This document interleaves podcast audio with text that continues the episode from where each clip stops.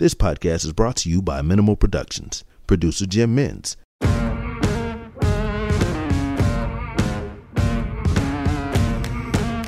Bail is refused. You're out of order! If it pleases the court. To adopt this affirmation, please say the words, I do. I do. Nothing further from this. Speaker. Given the serious nature of this offence, This case is dismissed.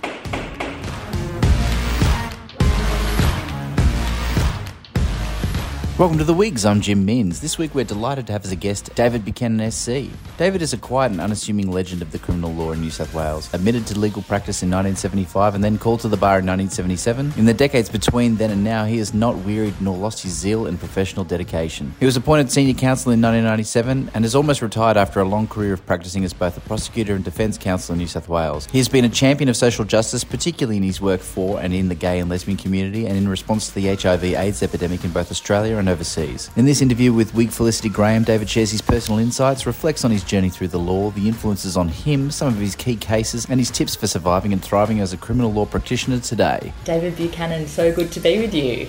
Good to be with you too, Felicity. Thanks for coming in and pleasure. having a chat. Um. I gather you're semi-retired now. That's what I'm telling people now. Um, I, I was saying I was retired, but this uh, post conviction inquiry um, is taking up an increasing amount of my daily time. Yeah. Uh, um, but which is it's it's all well and good. It's it's interesting stuff. It was a case I did myself uh, into a into a convictions arising from a case I did myself in 1980, 1981. yeah. um, and uh, you know there's there's six accused into whose convictions the inquiry's been ordered. I act for three of them. We're calling them the petitioners Okay. because they applied numerous times uh, for the inquiry to be ordered, and now it finally has been. And we don't have a right to present evidence. It's uh, there's counsel assisting the judge appointed to conduct the inquiry, but we have a right to make submissions. So we've made a submissions, detailed submissions as to what we think the scope of the inquiry should be and the issue should be, and we're busily collecting evidence to hand over to counsel assisting, saying, "Here, we think you should present this."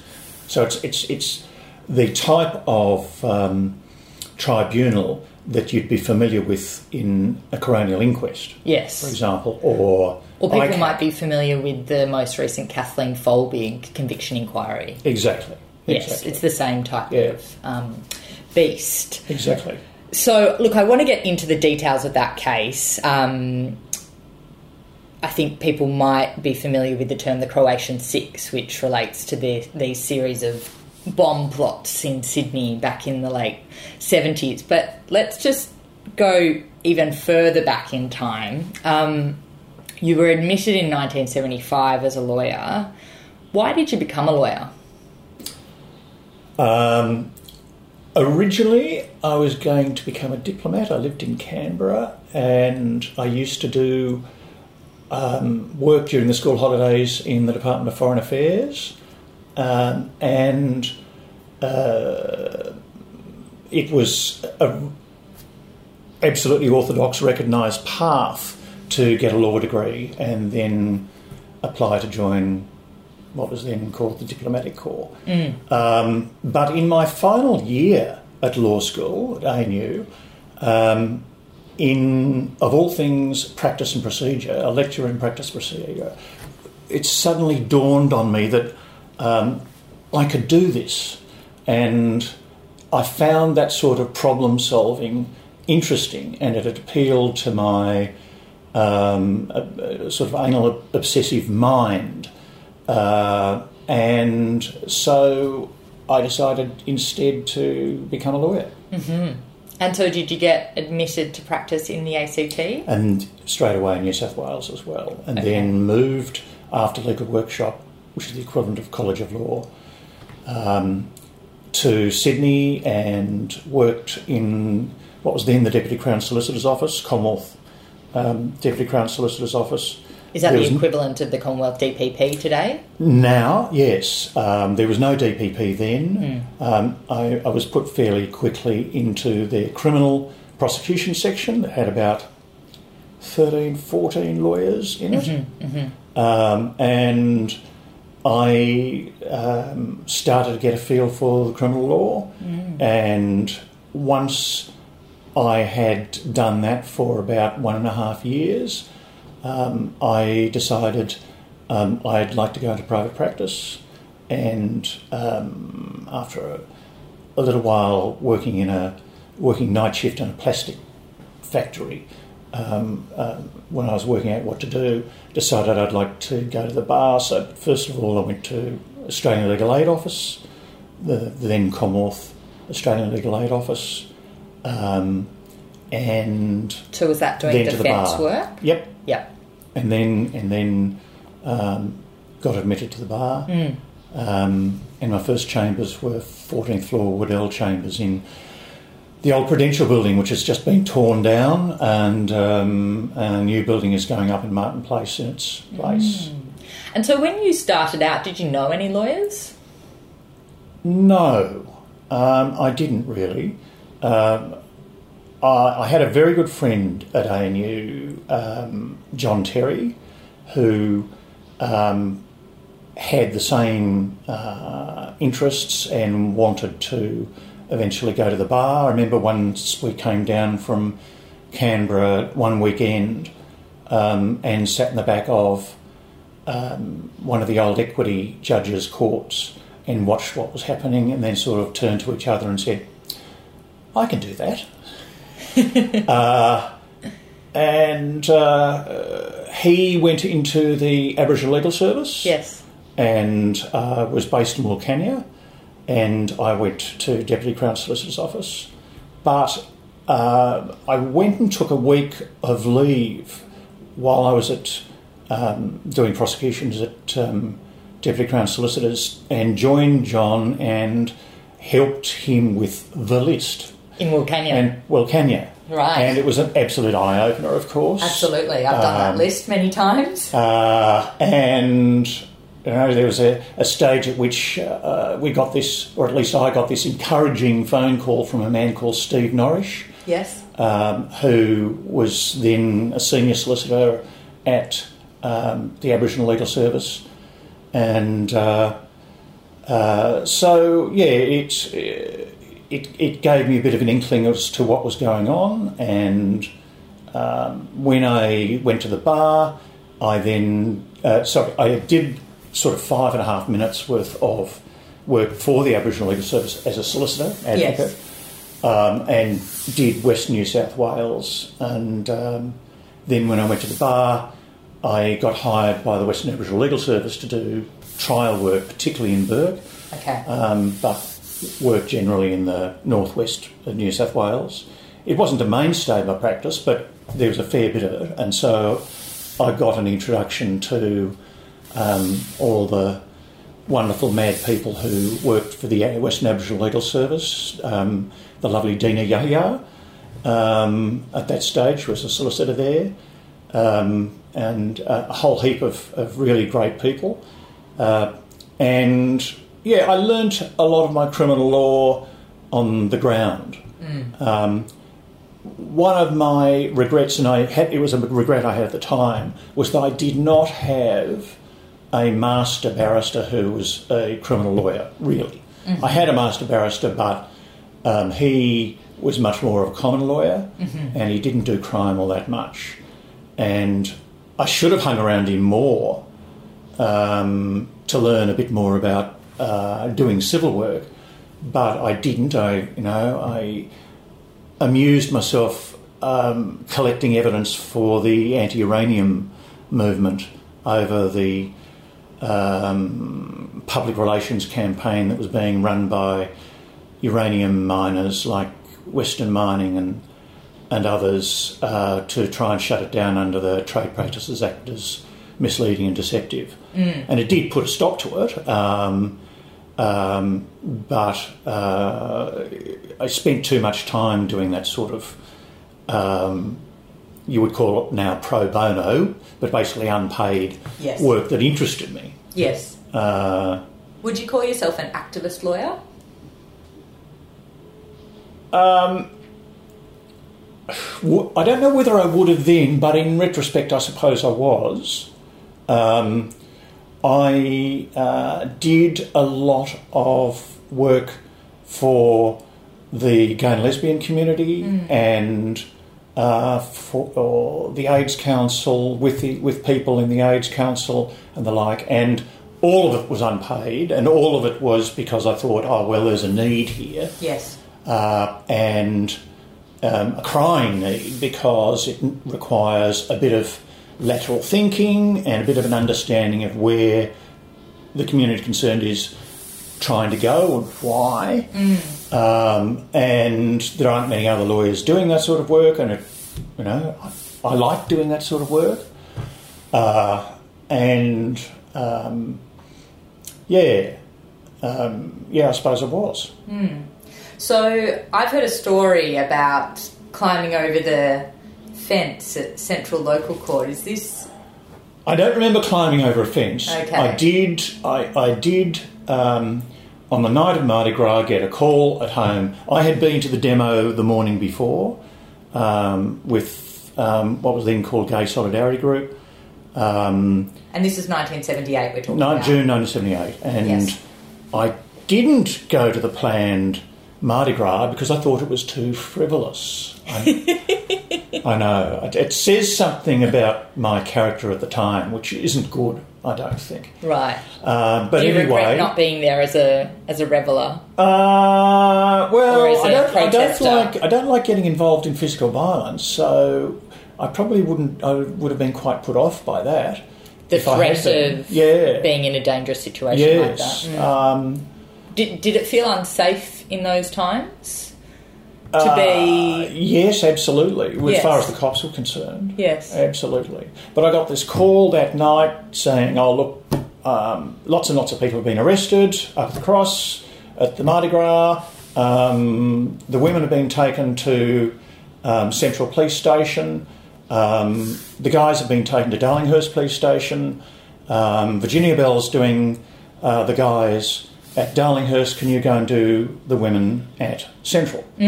So I then put on my bailing out hat, and that sounds like a person who pulls money out of their pocket and gives it to the police so that people can be bailed out. But I wasn't doing any of that sort, any any money handling at all. It was a case of managing the cops. You know, um, I Because were suppose the cops trying to stop people from being represented or being able to make bail applications? It was. They needed the pe- they needed the people to be bailed out because they were they were occupying all the cells, Ah, and people needed to be bailed out, and their friends were outside um, wanting them to be bailed out, and it needed a bit of work with the cops and a criminal lawyer, as Virginia was as well. Um, she was then principal solicitor at the Le- uh, Redfern Legal Centre yes. um, were used to dealing with cops, and so I think that's how we fell into that sort of thing. And I ended up doing it for quite a few demonstrations. Yes, yes, Hmm. and that type of lawyering still goes on um, in the aftermath of protests for sure. I'm quite sure it would have to. Yeah, Yes. that's right. You Yeah. need someone who's um, working with the people who are outside on behalf of the people who are in the cells, but with the cops to get them all out safe and sound. Yeah. Thinking back to those early times as a lawyer, I mean, 1978, you'd only been at the bar about a year. Uh, your times out west doing those early trials for the ALS, for Wal- the, then WALS, um, were there some influences on you or some important lessons that then kind of laid the foundation for your career in the decades following or is that is it hard to pass through It's hard to disentangle um, individual strands in the overall experience, I think. I mean, obviously, I learnt things from the older solicitors like Bruce Miles and Steve um, um, Norrish Norrish. Uh, but uh, a lot of it you're on your own and you can talk to other people about it.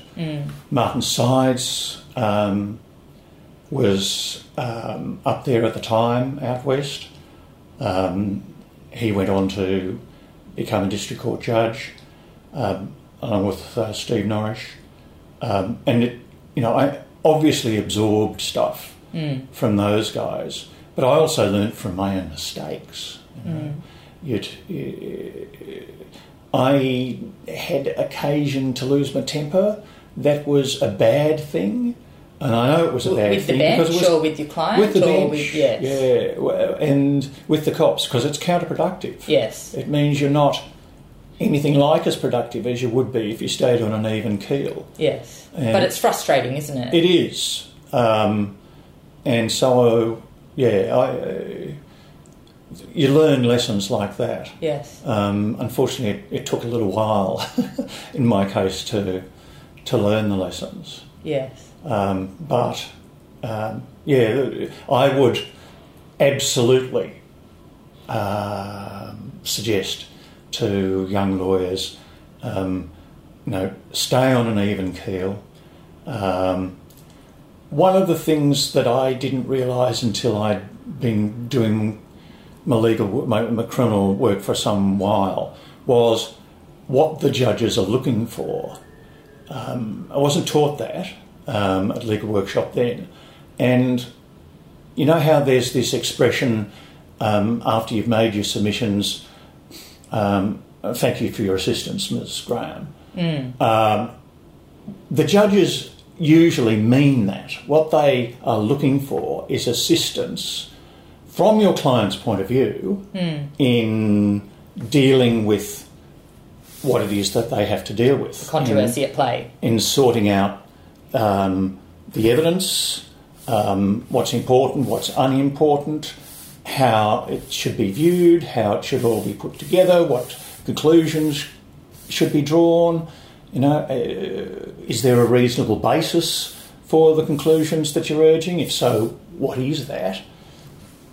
And uh, if there's uh, one regret I have, it's that I didn't know at an early stage, didn't appreciate at an early stage the need to um, ensure that the judge feels they're getting your assistance in um, determining the questions before them. Um, so that's that's one little example. And, and uh, you know, I do regret not having had a a good um, uh, criminal barrister as um, a mentor, um, which I didn't really until moving ultimately to Forbes Chambers um, in this very building, uh, and where I, I eked out my my years as a barrister. And there, there were and still are many very good senior and junior barristers, you know, and I um, have learned from juniors plenty of times um, that uh, not so much points of law, but how to better approach a problem solving uh, exercise. So I've had the pleasure of being one of your juniors, um, and your work ethic is just, you know, through the roof. It's it's something really to behold. Well, but I think you know you can't. There's no point in being in the business unless you're prepared to throw yourself into the case and do the work that needs to be done. It might not need a whole stack of of uh, pulling material together and analysis and distilling, you know, the vital points and working out how to present them.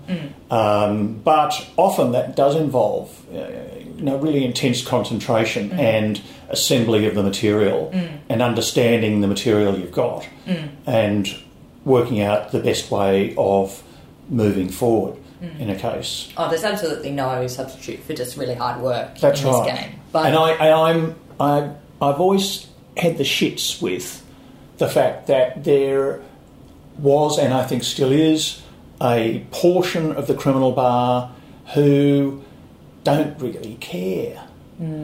Um, and just go in and um, be seen to do a job and go home again. Um, and I, I think that's disappointing. Dangerous, even, I think. Oh, yeah, absolutely. Yeah. But what I wanted to sort of ask off the back of that is I mean, this job inevitably involves really hard work, it involves high stress, particularly in criminal law. How do you, how have you managed to stay sort of level headed, sane, a kind person? Um, how, how have you looked after yourself throughout your career to, to have that longevity and that success over such a long time?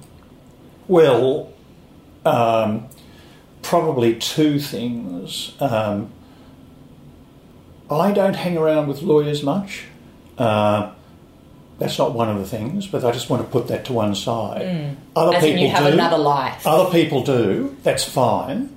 Um, but I tend not to. I have tended to um, hang out with my gay friends, working in the gay community, all of which can often be um, a long way removed from your legal work. There has been overlap Yes. in in quite a few respects, um, but um, it's been good to you know go to dance parties and be a member of a party working group at the AIDS Council, and uh, but lots of other policy oriented uh, activism as well. The other thing is that I would really urge, and I say this to young lawyers don't forget your body. Um, I wish I had, you know, gone to the sports union at, at uni and regularly exercised. I didn't discover um, regular exercise until um, my mid 40s, uh, which I think was a bit of a shame in retrospect. I wish I had. Um, but you need to be stay. uh, You know, your body won't stay whole and functioning as well as it does unless you look after it a bit. And so, yeah, get your physical exercise. And what about looking after your mental health? Um, Do you have any particular strategies?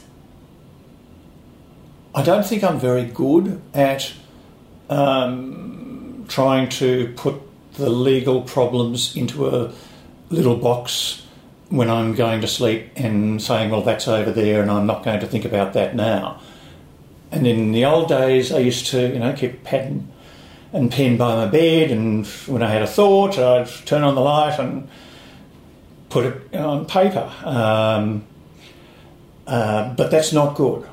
It's uh, it's good if you can learn mindfulness and uh, try to keep your legal work um, and court work as separate as you can from the rest of your life, and have another rest of your life. Yes. You know, do other things as far as you can. Yes. All good tips. So let's let's talk about the Croatian Six then, Oh yeah, shall we? Yep. We're talking about a time, late 70s, trials in the early 80s. This is the time of Roger Rogerson. This is the time that um, there's issues much more so with police misconduct, verbals, fabricating, planting evidence, all these types of issues are going on. Um, there's even an acknowledgement that it's part of the culture, these types of things, the part of the police culture that is in New South Wales.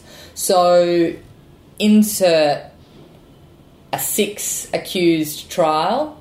You've just got one client at that time, Oh, I had one client at the time. That's right.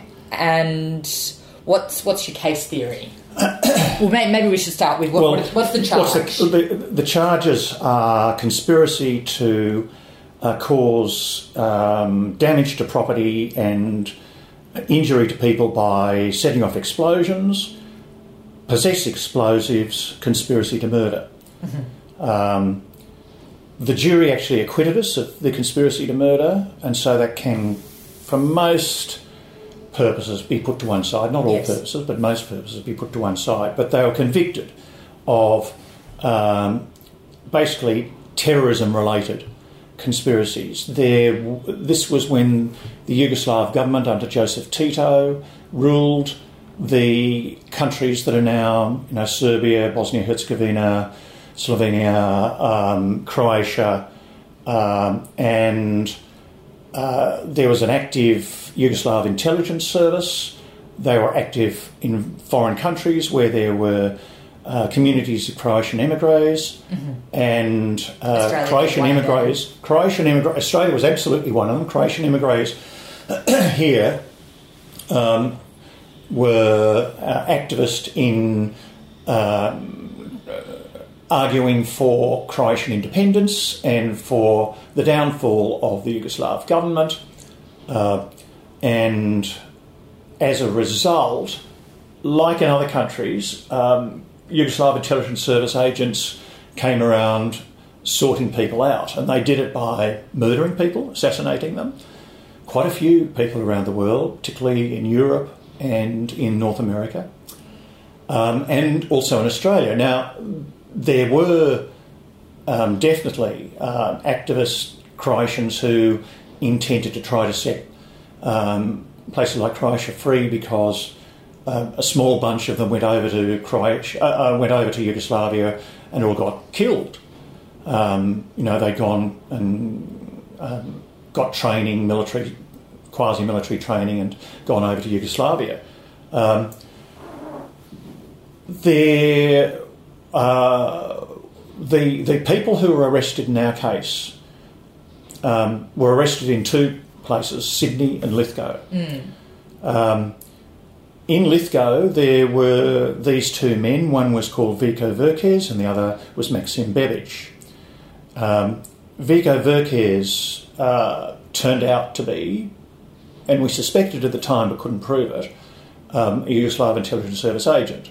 Is he the one that walked into Lithgow Yes. police station and said, "I'm about to blow up these locations in Sydney," and the Lithgow police? That's exactly said, right. Oh, That's right. That's exactly right. And so that day, the um, um, police responded. The special branch and the armed hold-up squad and special breaking squads at CIB responded by getting together um, a team that went to Lithgow. They raided this house. They found explosives in Virkez's car. They say. set up to be no, no, definitely were okay. definitely were um, set up with um, um, uh, timers and detonators and, and what have you. And we know because the army was called in and they handled the explosives um, and advised on how they should be handled. And a photographer was brought in and photographs were taken of it all. Um, and at the same time, poor old Max, Max Bebic was arrested. He was Virkez's housemate at the time. He wasn't really. He was a Croatian. He, he believed in Croatian independence, but he wasn't an activist in, in the sense that any of the guys in Sydney were of attending demonstrations. The people in Sydney had, uh, two of them were identified by Virkez to the New South Wales police, but the other three were not at all. Um, but the thing they all had in common was that they were what I call second generation immigrants. They weren't, although um, a couple of them had been, um, uh, a number of them had been born in Croatia, um, they were younger than the um, elders in the community. The elders in the community tended to work with the police um, quite a bit, and indeed the charge of um, conspiracy to murder was said to be a conspiracy to murder them, two of the elders of the community. Um, but the younger ones had been you know, taking part in demonstrations, tying up the police, um, uh, running onto football fields with burning Yugoslav flags, that sort of thing. You know, it was a sort of um, springbok demonstration type of activities, and um, they certainly tied up a lot of police. The uh, the group of uh, police that set out in Sydney that night was briefed by Special Branch, and they went to three, four different residences and they said that they found small amounts of explosives, much, much smaller than were found in uh, Lithgow. Uh, and they arrested the men who had been identified and brought them in and um, said that each of the men had been in possession of these small amounts of explosives and then proceeded to make verbal admissions, which were recorded, the police said, in various ways, but not in a way that was um, independently corroborated. Um, This is pre electronically recorded. absolutely. interviews. Unsigned records of interview, unsigned notebook verbals. Uh, and the police who alleged this all each came from the heavy squads at CIB, whom uh, were later identified by Justice Wood in the Police Royal Commission in the mid 90s as um, being a hotbed of evidence fabrication. Um the they were all charged and then um, ended up on trial. Trial started in April 1980, and Vico Virkez um, was a witness. We didn't get very far with him. It was very difficult to. My clients thought he was a Yugoslav intelligence service agent, but had nothing to go on apart from a gut feeling, really. We had very little to go on. Um, but we subpoenaed ASIO, Special Branch, New South Wales Police, Department of Immigration to produce what they had on Virkez, and they all claimed um, public immunity, public interest immunity, privilege, and the judge upheld those claims. We now know what was in the documents in respect of which privilege was claimed because in um, uh, about three or four years ago, the ASIO files concerned were declassified almost entirely. And hey presto, Vico Virkez was a Yugoslav intelligence service agent. The government knew this, the police knew this. Indeed, the Assistant Commissioner of Police at the time of the trial had said, We must conceal this. It mustn't see the light of day because if it did, it would, quote, blow a hole through the police case, unquote.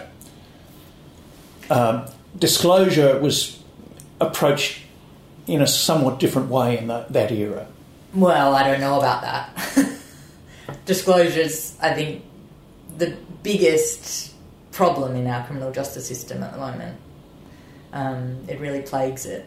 But that's another whole topic. Uh, I'm, you've only been at the bar three or so years by the time of this trial. It's the first sort of big terrorism trial in Australia. It's the longest running trial at the time that it runs in Australia. How did you get the brief?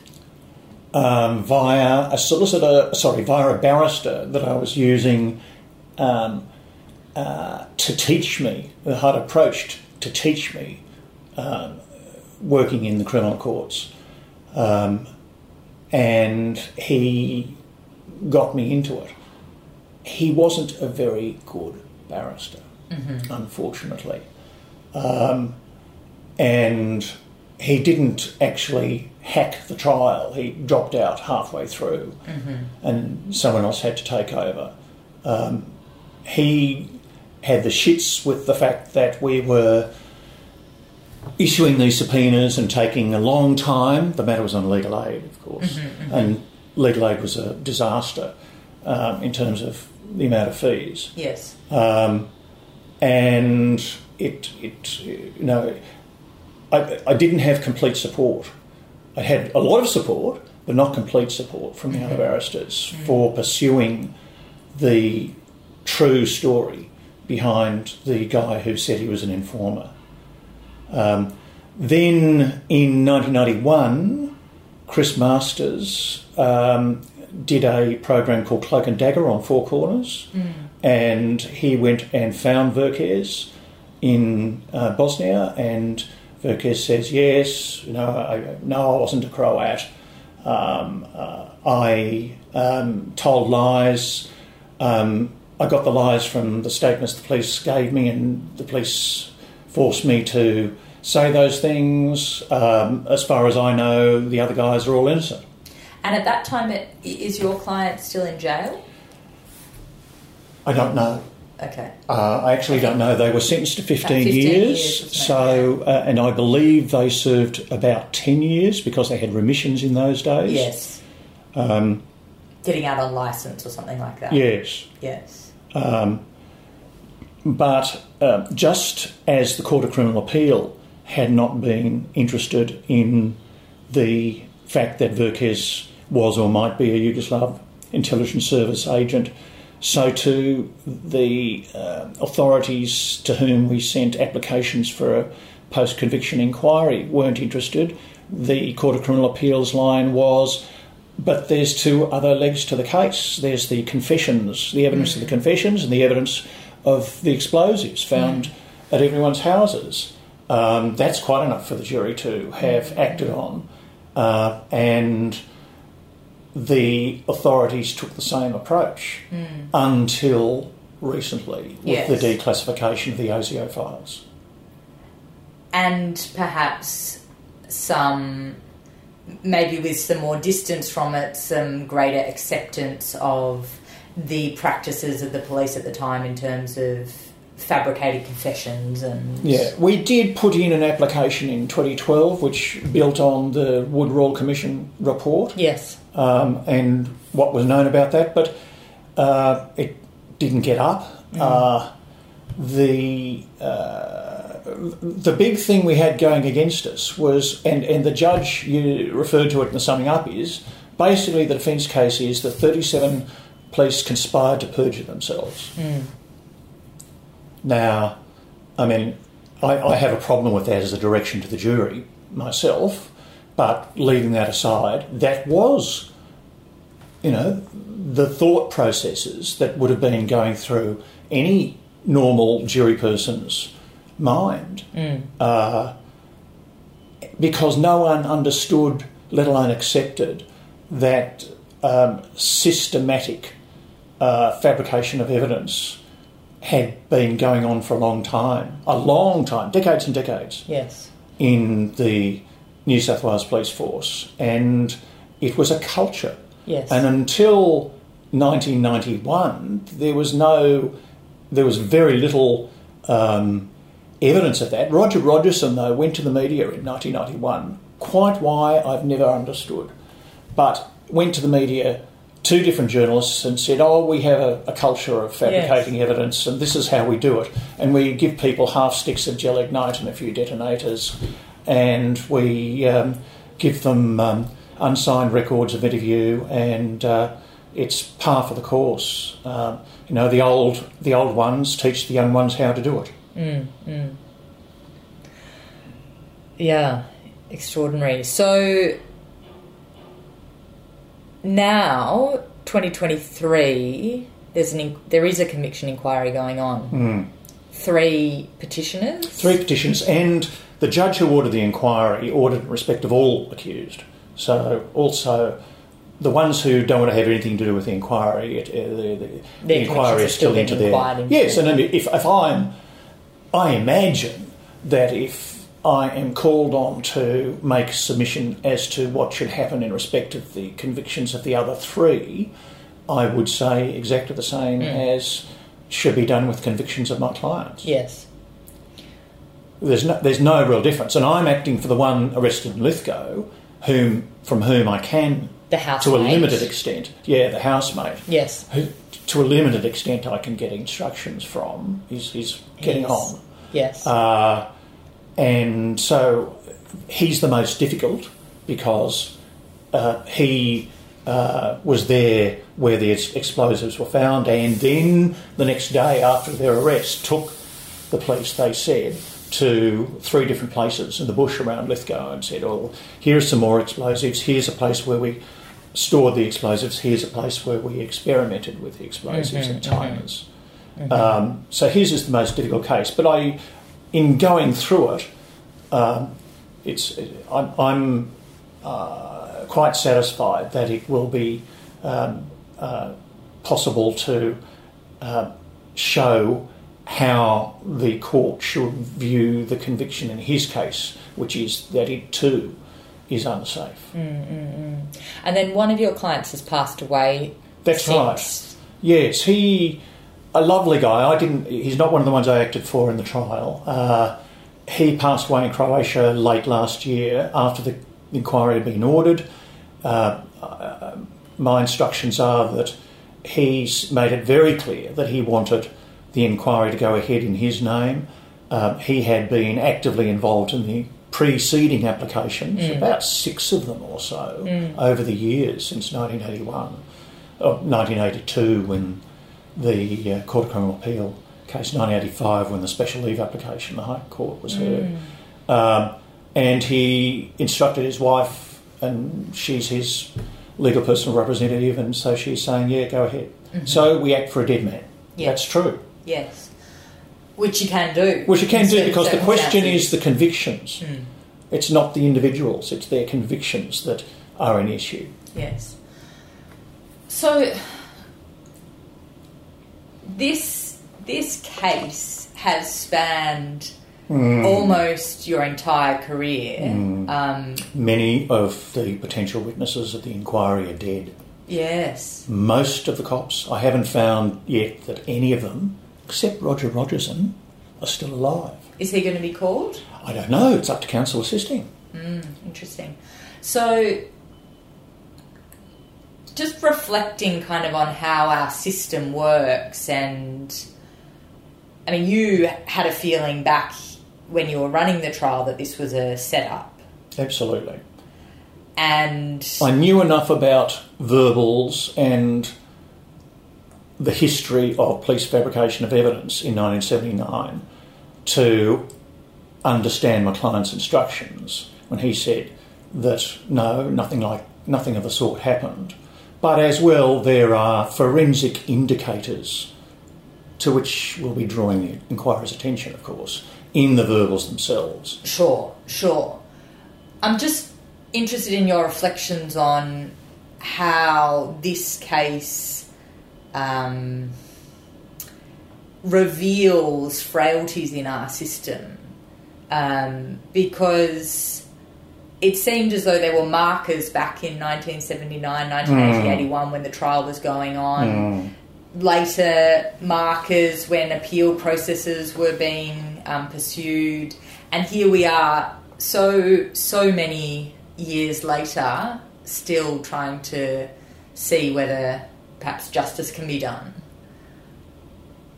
Um, I would hope that there isn't as uh, vigorous a culture of fabrication of evidence in law enforcement agencies in Australia today, that it's not simply part of the course in uh, Australia. Of course, we now have uniform laws introduced in the mid 80s uh, for uh, effectively compulsory uh, electronic recording of uh, interrogation of suspects. Um, and I certainly appreciate that there is wriggle room for uh, police wishing to fabricate evidence on either side of the occasions where the law says it's compulsory. Um, but that does dramatically reduce the scope for evidence fabrication. Um, and uh, you can see it in the case law. There's not anything like the pursuit of alleged um, confessions um, by defendants and accused as there was. It was a whole industry in the uh, late 70s and early 80s. When I retired last year, I had up in my chambers a uh, three very large volumes, lever arch folders, tabbed, tabbed up, everything ordered, um, called Confessions. Three volumes of case law. It was such an industry um, because that's what you had to be across. Those were your tools, the, the decisions on confessions. For the dires. Yes, exactly. And indeed, that's that was one of the things John Terry and um, my mate, who had gone off to uh, the Aboriginal Legal Service in Morcania, uh, and I did. We prepared a paper for the Criminal and Justice System conference in 1981 um, on voir dires, voir dire. um, because we thought people needed to know, have the tools to work with when underca- uh, undertake, undertaking these challenges. Um, I remember going to the conference and, and that the um, the plenary, Lionel Murphy gave a, a speech and he deprecated our paper for, for being too black letter.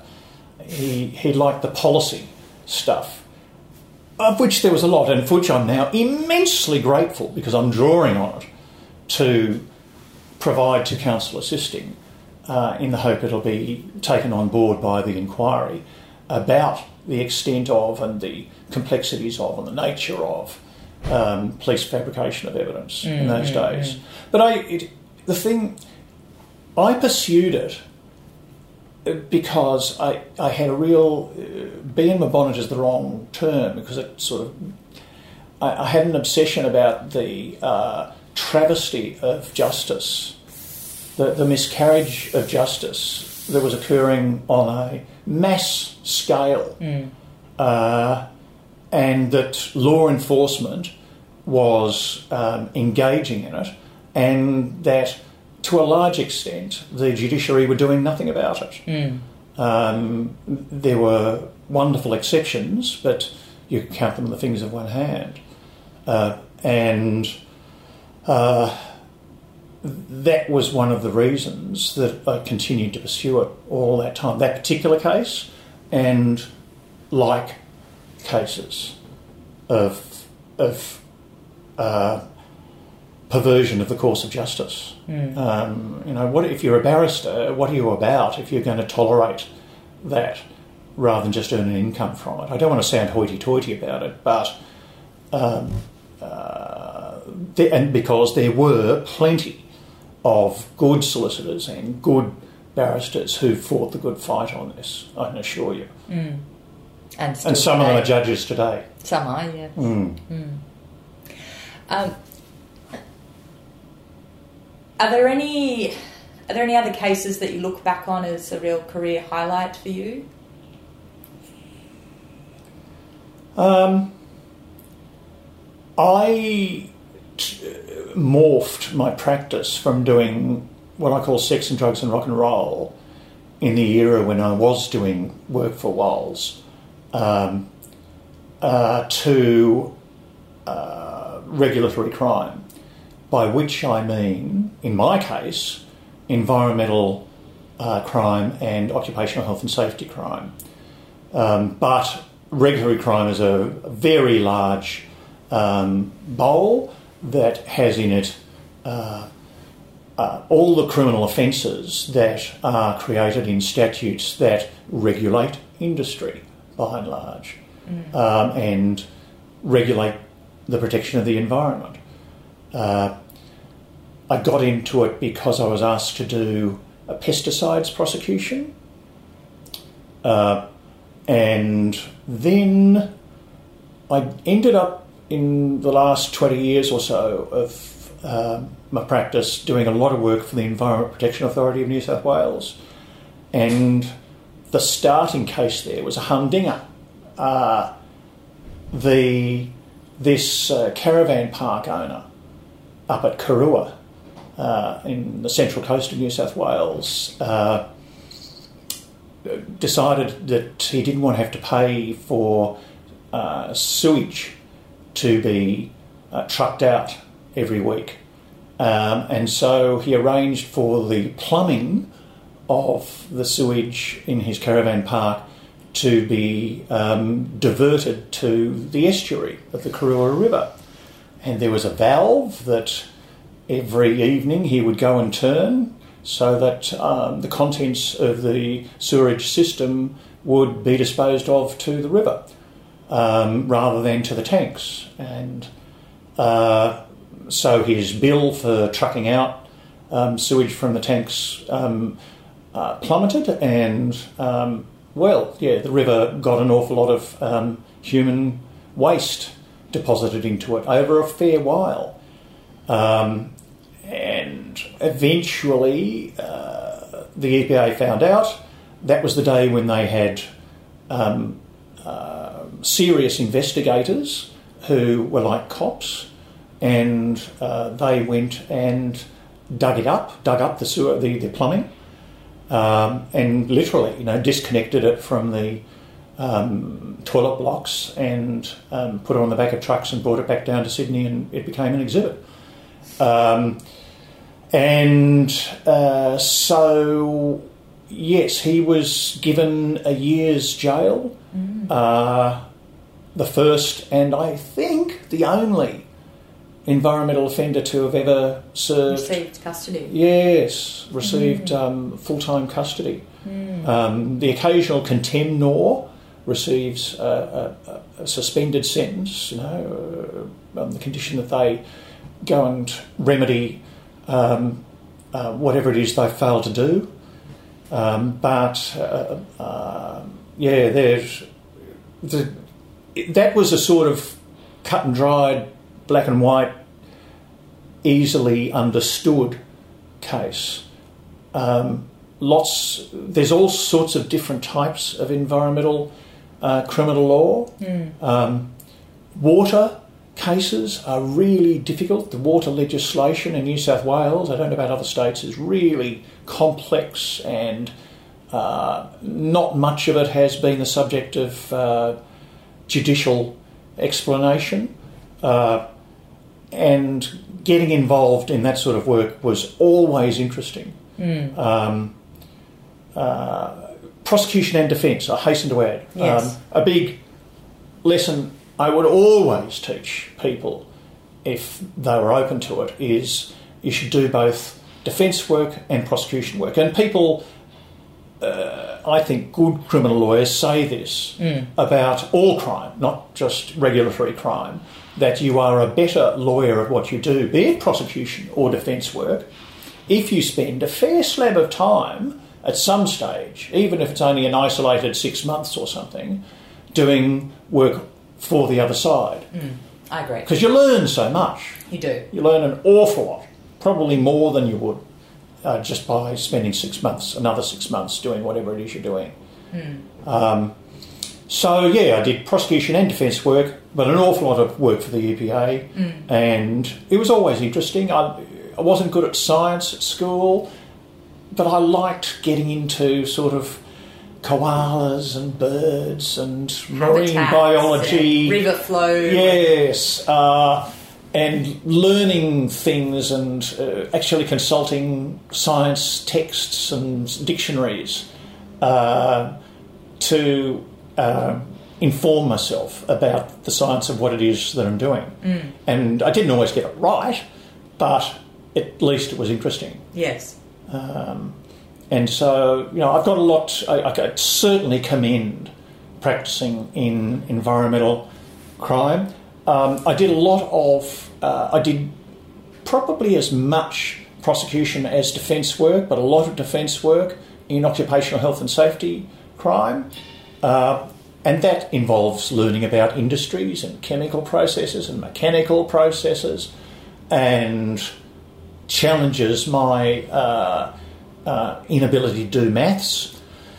I've, got a, there's a terrible block I've had all my life, um, but it's it's good, interesting work, and I can commend it to people who are sort of either jaded with doing police work or um, looking for something different to do, but still do crime. Because you need your crime, you need your good, you need your criminal law principles, you absolutely need your evidence law back to front. Um, you need to know how to run a criminal case, how to organise the material, how to present it to the court, um, because without that, you're no good as a regulatory criminal lawyer. Well, we've covered a lot of ground, David. Um, thank you so much for coming in, and uh, we look forward to putting this episode out on the Wigs very soon. Great, it's been a pleasure. Thank you very much. Thanks, David.